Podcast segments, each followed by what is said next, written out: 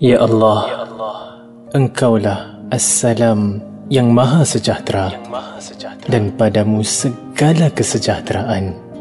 Berkatilah kami, bimbinglah kami, berpandu firman dan sabda NabiMu, firman dan sabda.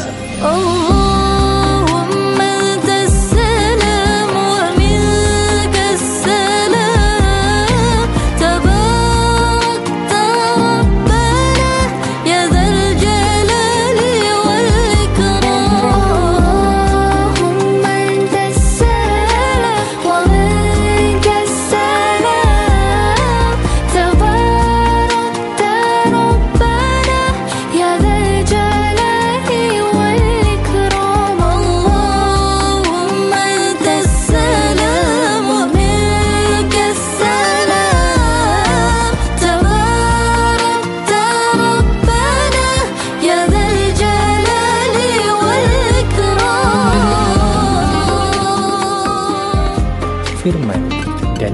Ilmu itu lebih baik daripada harta kerana harta harus dijaga sementara ilmu yang akan menjaga melindungi kita.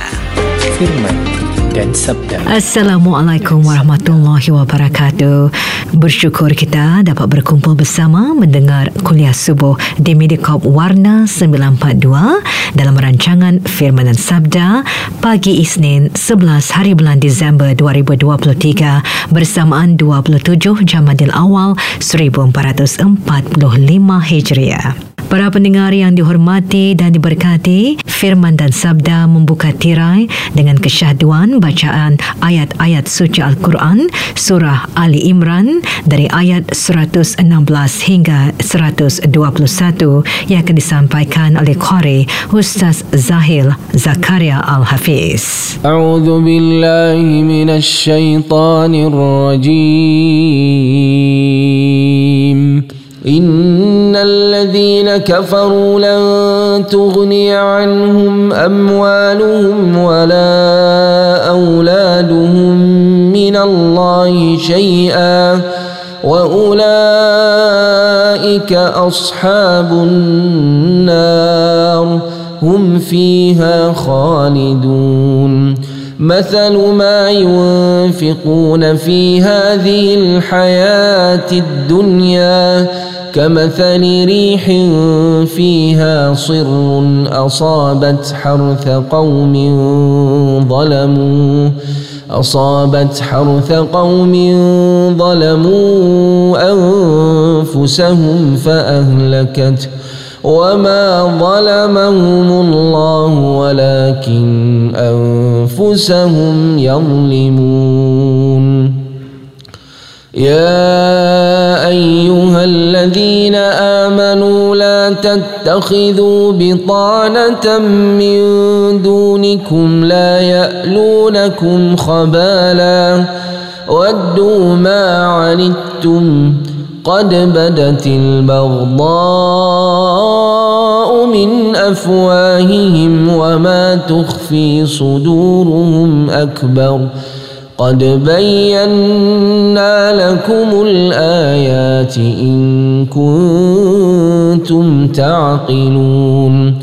ها أنتم أولئك تحبونهم ولا يحبونكم وتؤمنون بالكتاب كله وإذا لقوكم قالوا آمنا.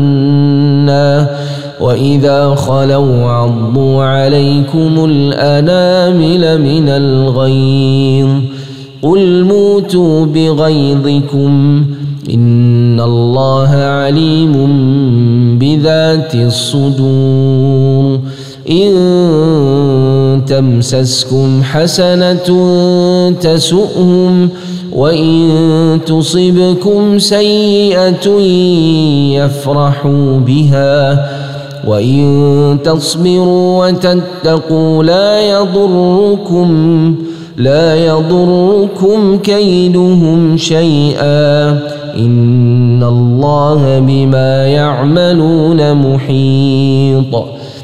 وإذ غدوت من أهلك تبوئ المؤمنين مقاعد للقتال والله سميع عليم.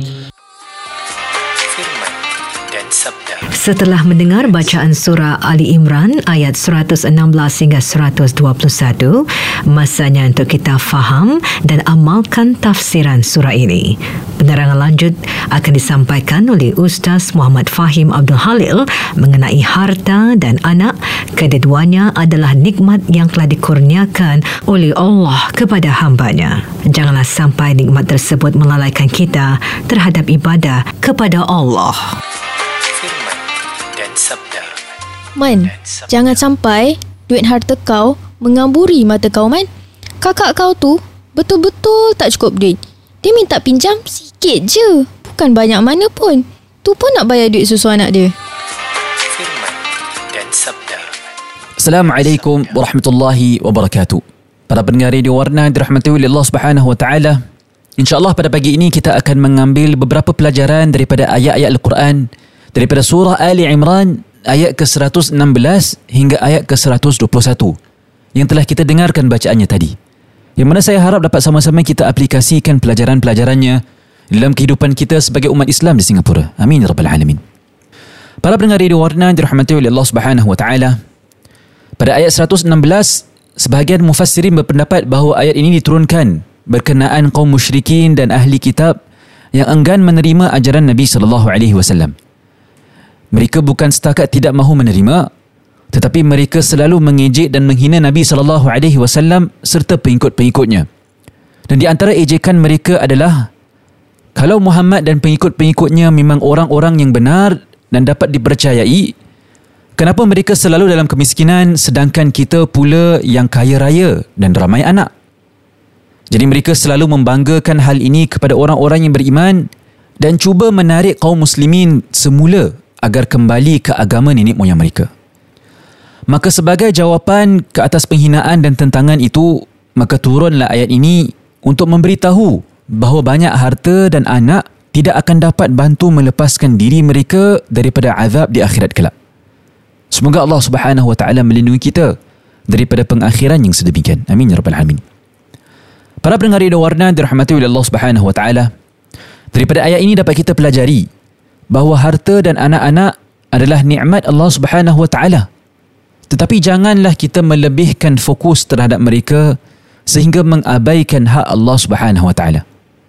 Oleh itu, bersyukurlah dengan nikmat yang telah Allah Subhanahu wa taala berikan dan gunakanlah setiap nikmat yang telah Allah Subhanahu wa taala anugerahkan kepada kita untuk mendekatkan diri kita kepada Allah Subhanahu wa taala.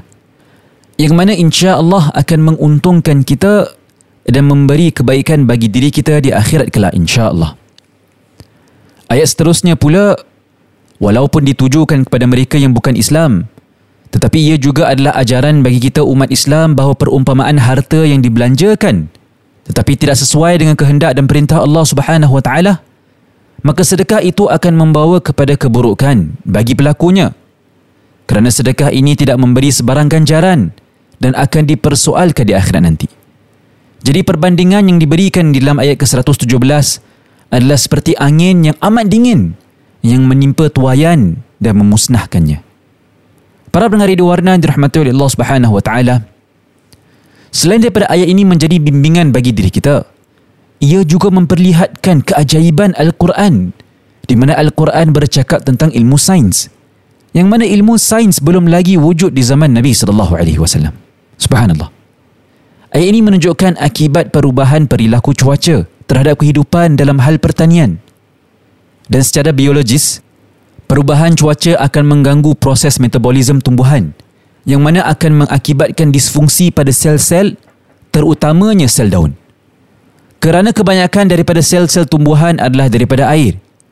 Dan apabila cuaca dingin, maka sel-sel tersebut membeku dan mengakibatkan pertumbuhan yang tidak normal atau hancurnya tanaman tersebut. Maka daripada sini, cuba kita renung. Jika Allah Subhanahu Wa Taala mampu menerangkan kepada kita sehingga butiran yang terperinci, maka tidakkah Allah Subhanahu Wa Taala tahu butiran yang terperinci bagi masalah kita dan apa yang baik dan tidak baik daripada masalah tersebut? Dan tidakkah Allah Subhanahu Wa Taala mampu memberi solusi yang terbaik bagi perkara-perkara tersebut? Sudah tentu Allah Subhanahu Wa Taala Maha mengetahui dan Maha tinggi ilmu pengetahuannya.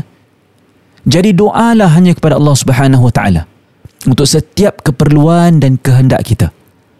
Allah Subhanahu Wa Taala tahu apa yang sedang kita lalui dan inginkan. Dan Allah Subhanahu Wa Taala tahu solusi yang terbaik bagi diri kita. Kemudian pada ayat-ayat seterusnya adalah ayat yang agak kontroversi yang mana jika tidak difahami dengan betul maka akan membawa kepada keganasan dan perpecahan. Nauzubillah. Allah Subhanahu wa taala berfirman yang bermaksud, "Wahai orang-orang yang beriman, janganlah kamu mengambil orang-orang yang bukan dari kalangan kamu menjadi orang yang dipercayai. Mereka tidak akan berhenti-henti berusaha mendatangkan bencana kepada kamu. Mereka sukakan apa yang menyusahkan kamu. Telah pun nyata tanda kebencian mereka pada pertuturan mulutnya." Dan apa yang disembunyikan oleh hati mereka lebih besar lagi. Sesungguhnya telah kami jelaskan kepada kamu keterangan-keterangan itu jika kamu mahu memahaminya. Para pendengar radio warna dirahmati Allah Subhanahu wa taala. Dalam kitab tafsir Ma'ariful Quran, Mufti Syafi' Usmani menulis bahawa ayat ini diturunkan berdasarkan sebab yang khusus. Pada waktu itu, kaum Yahudi di Madinah berkawan dengan suku kaum Aus dan Khazraj. Kaum Aus dan Khazraj juga berkawan rapat dan berjiran dengan suku-suku kaum Yahudi yang lain pada waktu itu. Dan apabila suku Aus dan Khazraj memeluk Islam, mereka terus mengekalkan hubungan mereka dengan kaum Yahudi dengan keakraban yang sama. Tetapi sebahagian daripada kaum Yahudi pada zaman itu memusuhi Nabi sallallahu alaihi wasallam dan sesiapa yang menerima agama yang dibawa Nabi sallallahu alaihi wasallam. Jadi secara zahirnya mereka masih bergaul mesra dengan kaum Ansar seperti sebelum kedatangan Islam. Tetapi Allah Subhanahu Wa Taala memberitahu bahawa dalam hati mereka mereka telah berubah. Jadi mereka menyembunyikan perasaan sebenar mereka untuk mempelajari rahsia dan rancangan kaum muslimin agar mereka dapat merancang untuk mengalahkan kaum muslimin. Jadi sifat inilah yang Al-Quran bentangkan untuk memberi amaran kepada umat Islam agar berhati-hati. Dan amaran ini bukan hanya khusus terhadap mereka yang bukan seagama. Tetapi hatta mereka yang seagama dengan kita, jika kita tahu akan niat keburukan atau kebinasaan mereka terhadap kita, kita tidak seharusnya mendekatkan diri kita dengan mereka untuk menjaga keselamatan kita.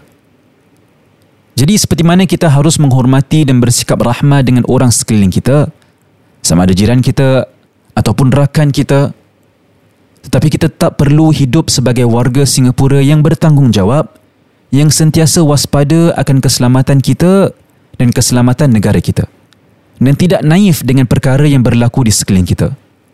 Kalau terdapat perkara yang kita lihat adalah sesuatu yang dapat mengancam keselamatan kita ataupun jiran kita ataupun negara kita, maka kita perlu cepat-cepat laporkan perkara itu kepada pihak berkuasa. Jadi di sini Islam mengajar kita untuk sentiasa berwaspada dan tidak naif dengan perkara yang berlaku di sekeliling kita. Kalau kita lihat hatta dalam kisah Nabi Allah Yusuf AS, ayahnya menasihatinya supaya tidak berkongsi maklumat tentang mimpinya dengan adik-beradiknya. Jadi di sini kita belajar tentang pentingnya berhati-hati dengan apa yang kita kongsikan kepada orang lain. Lebih-lebih lagi di zaman media sosial ini di mana pelbagai maklumat yang dikongsikan dan dimanipulasikan. Jadi berhati-hatilah. Kemudian dalam ayat yang ke-120 Allah Subhanahu Wa Taala menetapkan sabar dan takwa sebagai langkah yang berkesan terhadap kesusahan yang menimpa dan ini dapat dilihat di merata tempat dalam Al-Quran. Jadi di sini dapat kita pelajari bahawa kadang-kala masa diperlukan untuk menyelesaikan suatu masalah. Jadi perlunya pada kesabaran, dan kita juga perlu kuatkan hubungan kita dengan Allah Subhanahu Wa Taala juga. Kerana Allah Subhanahu Wa Taala Maha mengetahui segalanya dan tiada siapa yang dapat ubah apa yang telah Allah Taala tetapkan bagi kita. Jadi sabar dan takwa adalah di antara perisai yang diajarkan Islam kepada kita. Dan selain daripada itu, doa dan berzikir juga dapat bantu kita. Oleh itu, Janganlah kita lupa untuk berzikir setiap pagi dan petang seperti yang diajarkan Nabi sallallahu alaihi wasallam kepada kita dan mohonlah pertolongan hanya daripada Allah Subhanahu wa taala. Kemudian Ayat yang terakhir bagi muka surat 65 daripada surah Ali Imran adalah sekilas mengenai perang Uhud. Dalam ayat sebelum ini, kita diberitahu akan kepentingan menunjukkan kesabaran dan ketakwaan kepada Allah Subhanahu wa taala. Dan pada ayat ini pula Allah Subhanahu wa taala mendatangkan kisah peperangan Uhud sebagai pengajaran bagi kita tentang apa akibatnya jika kita gagal mematuhi perintah Allah Subhanahu wa taala dan tiada kesabaran dan ketakwaan dalam diri kita. Baik, sebelum saya masuk ke ayat 121 ini, ingin saya ceritakan sedikit sebanyak mengenai peperangan Uhud. Peperangan Uhud berlaku pada hari Sabtu di bulan Syawal tahun ketiga Hijrah. Dan sebahagian ulama sejarah mengatakan pertengahan bulan Syawal. Wallahu alam. Dan Allah Subhanahu wa taala lebih mengetahui. Dan peperangan yang berlaku sebelum peperangan Uhud adalah peperangan Badar. Di mana ramai daripada kaum musyrikin Mekah telah terkorban.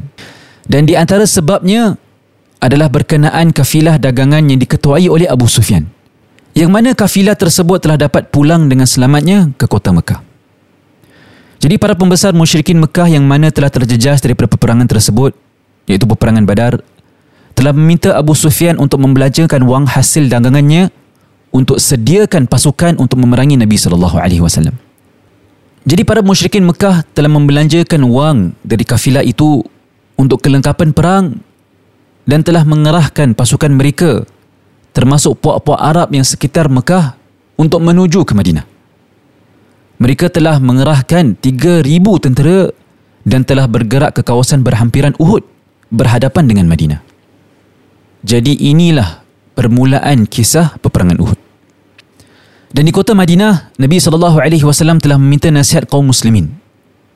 Antara hendak keluar berdepan dengan musuh perang atau berbinting dalam Madinah. Dan Abdullah bin Ubay, ketua munafik pada zaman itu, berpendapat agar mereka tinggal di Madinah.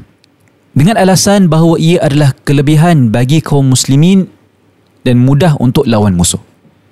Sebahagian sahabat radhiyallahu anhum yang tidak menyertai peperangan Badar telah berpendapat bahawa kaum muslimin keluar ke Uhud dan berhadapan dengan pasukan musuh. Pada mulanya Nabi sallallahu alaihi wasallam agak keberatan untuk keluar berperang. Tetapi para pemuda dari kalangan kaum muslimin bersungguh-sungguh menggesa Nabi sallallahu alaihi wasallam untuk keluar berperang. Maka Rasulullah sallallahu alaihi wasallam telah masuk ke rumahnya, memakai baju perangnya dan kemudian telah keluar.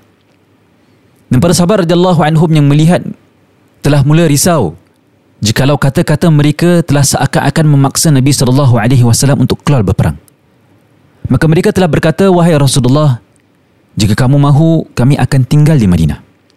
Maka Nabi SAW menjawab, Ma yanbaghi li Nabi idza labisa la'matahu an yarji'a hatta yahkum Allah lah. Yang bermaksud, tidaklah pantas bagi seorang Nabi setelah siap memakai perisainya untuk keluar berperang, kemudian meletakkan peralatannya sebelum Allah Subhanahu wa taala memutuskan baginya.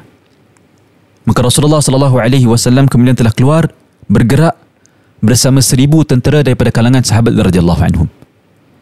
Dan apabila mereka tiba di kawasan bernama Syaut, ketua munafik iaitu Abdullah bin Ubay telah kembali dengan sepertiga tentera.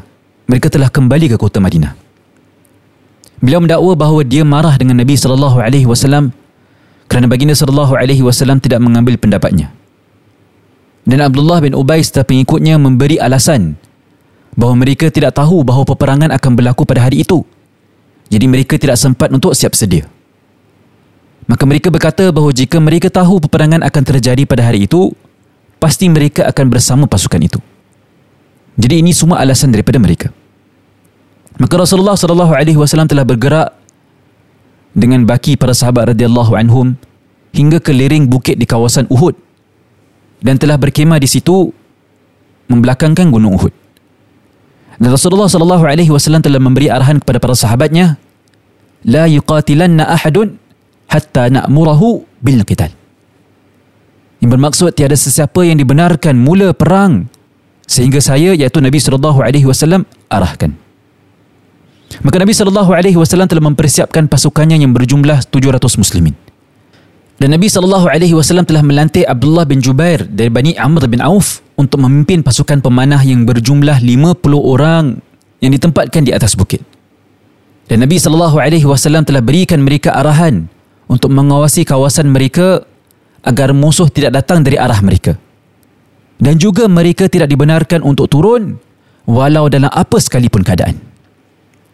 Dan kalau Nabi sallallahu alaihi wasallam telah siap sedia dengan memakai dua perisai pelindung dan memberikan bendera kepada Mus'ab bin Umair radhiyallahu an. Dan kaum musyrikin Mekah telah mengarahkan pasukan mereka sebanyak 3000 tentera berjalan dan 200 penunggang kuda di setiap sayap.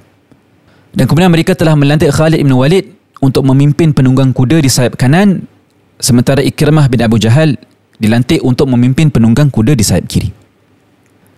Dan bagi peperangan ini Allah Subhanahu wa taala telah turunkan ayat ini. Wa idh qadawta min ahlika tubawwi'ul mu'minina maqa'ida lil qital. Yang bermaksud dan ingatlah wahai Muhammad ketika engkau keluar pada pagi hari dari rumah ahlimu di Madinah dengan tujuan menempatkan orang-orang yang beriman pada tempat masing-masing untuk berperang. Para pendengar radio warna dirahmati Allah Subhanahu wa taala. Mufti Syafi' Uthmani dalam tafsirnya Ma'arif Al-Quran mengatakan amat indah keajaiban Quran. Terutamanya ketika menerangkan peristiwa. Dan Allah Subhanahu wa taala tidak akan melaporkan suatu peristiwa kecuali jika ada pelajaran dan sebab yang dapat memberi panduan yang tersirat kepada umat Islam. Sebagai contoh, ayat 121 ini memberitahu kita waktu peperangan tersebut dengan menggunakan ghadaut dari asal huruf ghain, dal dan waw yang membawa maksud awal pagi. Maka di sini kita tahu Nabi sallallahu alaihi wasallam berangkat ke medan perang di awal pagi. Para pendengar di warna dirahmati Allah Subhanahu wa taala. Seperti yang dikatakan tadi, setiap perkataan atau maklumat yang Allah Subhanahu wa taala beritahu kita dalam Al-Quran mempunyai sebab dan pelajaran bagi kita semua. Jadi apakah sebab Allah Subhanahu wa taala beritahu kita tentang waktu Nabi sallallahu alaihi wasallam keluar untuk berperang? Kenapa? Kerana kalau kita lihat apakah yang Nabi sallallahu alaihi wasallam sedang lakukan ketika waktu itu, ketika waktu pagi?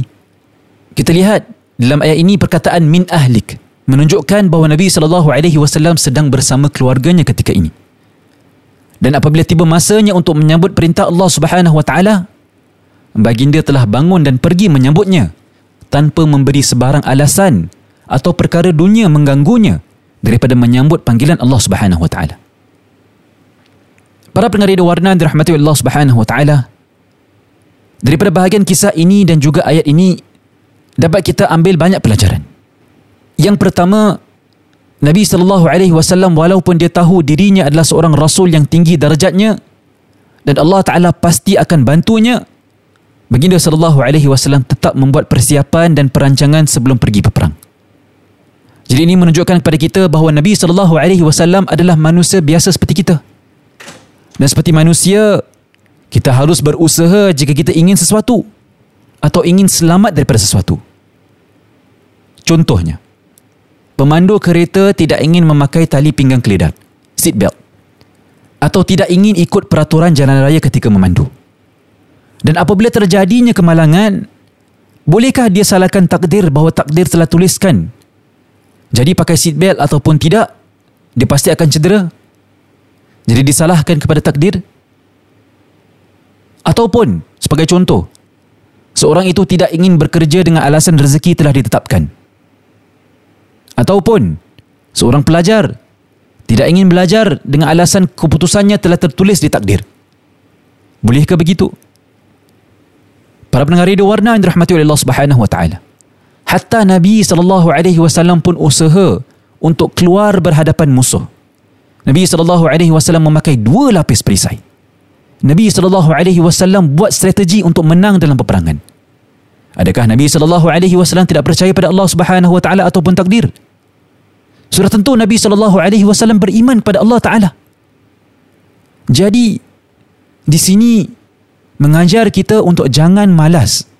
Kita tidak seharusnya malas berusaha dengan menyembunyikan diri di belakang alasan takdir. Itu pertama.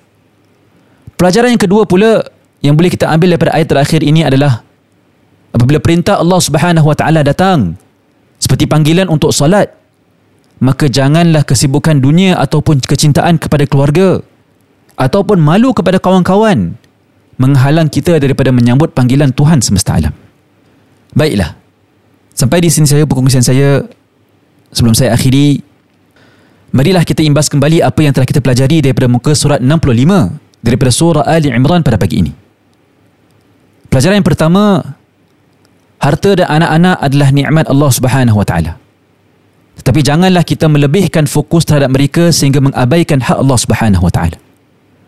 Oleh itu bersyukurlah dengan nikmat yang telah Allah Subhanahu wa taala berikan dan gunakanlah setiap nikmat yang telah Allah Subhanahu wa taala anugerahkan kepada kita untuk mendekatkan diri kita kepada Allah Subhanahu wa taala yang mana insya-Allah akan menguntungkan kita dan memberi kebaikan bagi diri kita di akhirat kelak insya-Allah. Pelajaran kedua pula doalah hanya kepada Allah Subhanahu wa taala untuk setiap keperluan dan kehendak kita. Allah Subhanahu wa taala tahu apa yang sedang kita lalui dan juga inginkan. Dan Allah Subhanahu Wa Taala tahu solusi yang terbaik bagi diri kita. Pelajaran yang ketiga pula pentingnya berhati-hati dengan apa yang kita kongsikan kepada orang lain. Lebih-lebih lagi di zaman media sosial ini di mana pelbagai maklumat yang dikongsikan dan juga dimanipulasi. Pelajaran keempat pula kadang-kala masa diperlukan untuk menyelesaikan suatu masalah. Jadi perlunya pada kesabaran. Dan kita juga perlu kuatkan hubungan kita dengan Allah Subhanahu Wa Taala juga. Kerana Allah Subhanahu Wa Taala Maha mengetahui segalanya dan tiada sesiapa yang dapat ubah apa yang telah Allah Taala tetapkan bagi kita. Jadi sabar dan takwa adalah di antara perisai yang diajarkan Islam kepada kita. Yang kelima, setiap perkataan atau maklumat yang Allah Taala beritahu dalam Al-Quran mempunyai sebab dan pelajaran bagi kita semua. Dan keenam, kita harus berusaha jika kita ingin sesuatu atau ingin selamat daripada sesuatu. Janganlah kita malas dan salahkan kepada takdir sahaja. Dan pelajaran yang terakhir, apabila perintah Allah Subhanahu Wa Taala datang, maka janganlah kesibukan dunia atau kecintaan kepada perkara dunia menghalang kita daripada menyambut panggilan Tuhan semesta alam. Baiklah. Sampai di sini saya perkongsian saya. InsyaAllah esok adalah sambungan muka surat 66 ayat ke-122 daripada surah Ali Imran. Semoga kita meraih manfaat daripada apa yang telah disampaikan dan semoga Allah Subhanahu Wa Taala memberi kita kekuatan untuk membaca Al-Quran, memahami Al-Quran dan mengamalkan Al-Quran. Sekian. Assalamualaikum warahmatullahi wabarakatuh. Waalaikumsalam warahmatullahi wabarakatuh. Hari ini Isnin 11 hari bulan Disember 2023 bersamaan 27 Jamadil Awal 1445 Hijriah. Waktu syuruk 6.57 minit pagi. Zuhur pula 1 tengah hari. Asar 4.24 minit petang. Maghrib 7 malam. Dan Isya 8.15 minit malam. Sekian firman dan sabda. سبحان الله وبحمده سبحان الله العظيم سبحان الله وبحمده سبحان الله العظيم سبحان الله وبحمده سبحان الله العظيم سبحان الله وبحمده سبحان الله العظيم. سبحان الله وبحمده سبحان الله العظيم. سبحان الله وبحمده سبحان الله